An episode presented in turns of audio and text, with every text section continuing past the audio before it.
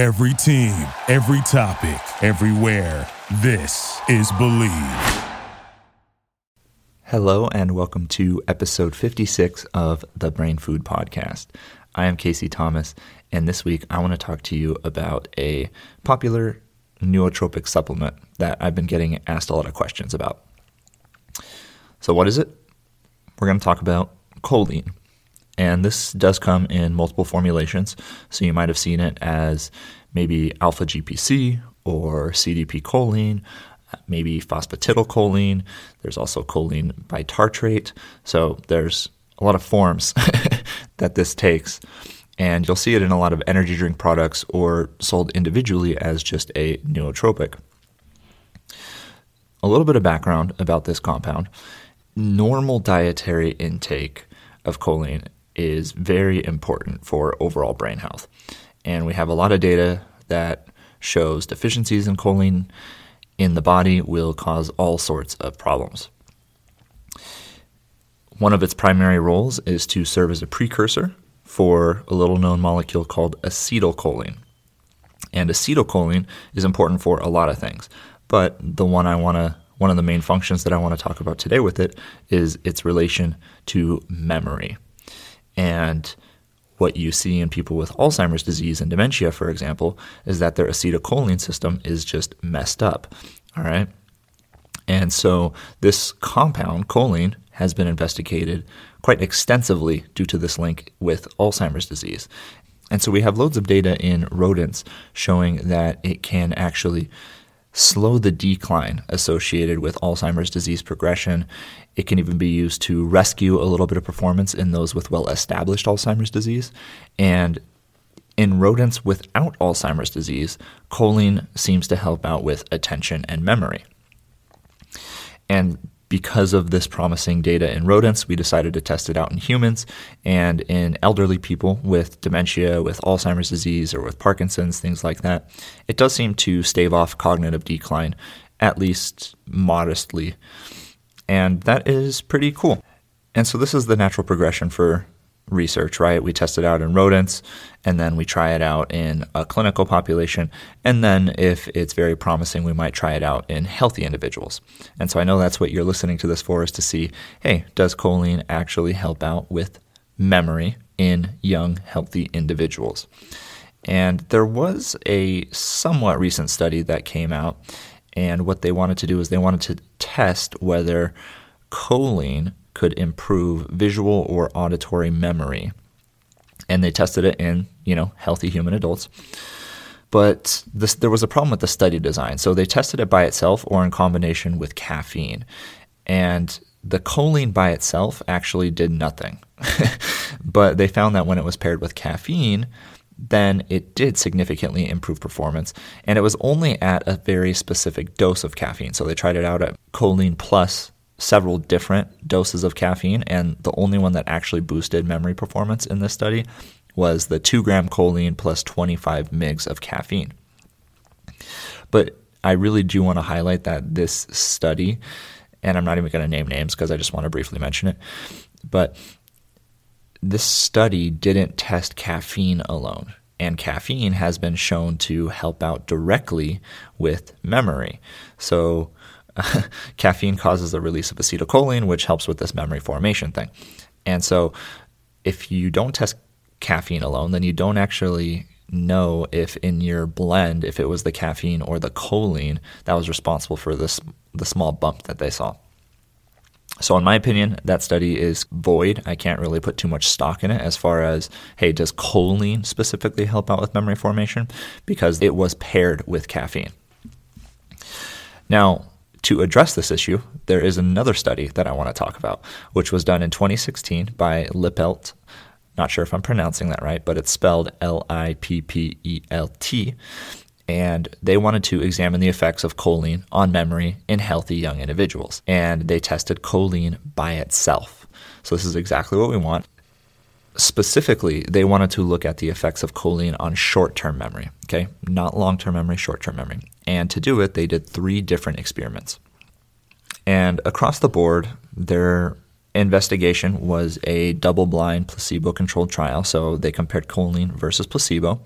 and then the dose that they used was also interesting. So in the dementia studies, the dose they used was the equivalent of about 485 mgs of choline.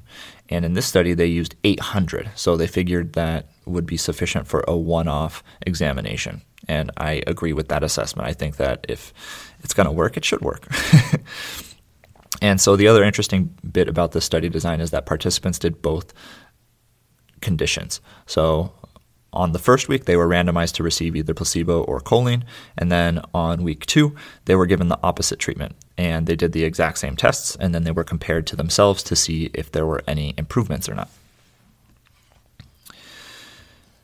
So, something else to know, which is interesting, which might be relevant to you if you're planning on taking choline, is that blood levels will be starting to peak at about one hour after ingestion and specifically brain concentrations will peak around two hours after ingestion, up to maybe three hours.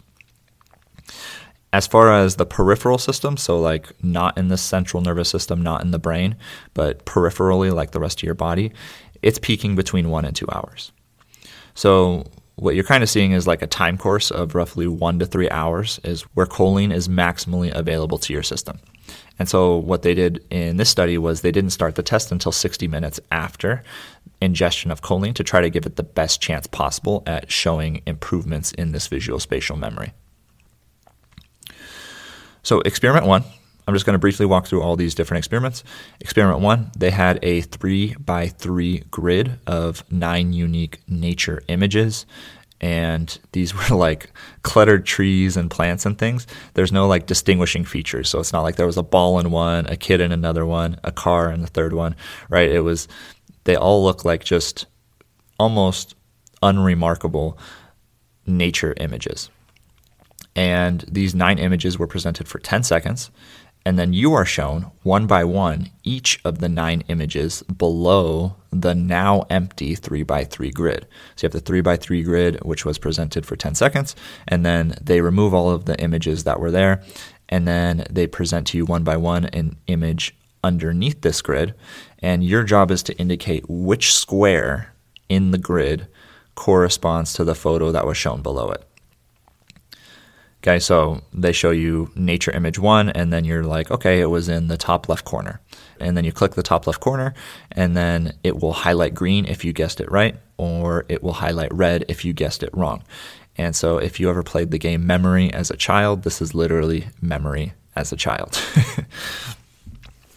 there were five unique sets of nine pictures, and then they repeated this five by nine block three times across the entire trial. And so, presumably, by the time that it is presented to you a third time, you're going to remember it better. And so, the result of this first trial no difference between placebo or choline on memorizing picture location. Bummer. Experiment two, they wanted to test declarative memory. So they were first shown 50 pictures of the same unremarkable nature images, one by one. And then there's a little bit of a break, and then they show you 50 pictures again. But in this second presentation of 50 pictures, some of them are repeats and some are brand new. And all you have to do is say, Yes, I've seen this nature image before. It was in the previous set of 50. Or No, I've not seen it. This is a brand new image. And so the results of this experiment no difference between placebo or choline on this declarative memory task. Bummer. All right, the last experiment. So they didn't even initially consider doing experiment three, but because of the null findings in one and two, they were like, you know what? We really expected choline to cause some kind of improvement here. What's going on? So they said, well, maybe we are statistically underpowered and we need a bigger sample size. Or maybe our dose is too low and we just need a higher dose. So they're like, let's redo the tests from one and two. Let's add in a verbal working memory because maybe visual spatial memory is too niche. Maybe if we add in verbal working memory, we can see something there. So they doubled the participants nearly, and then they increased the dose of the choline by 25%. And so then they repeated studies one and two, and there was still no difference. Triple bummer.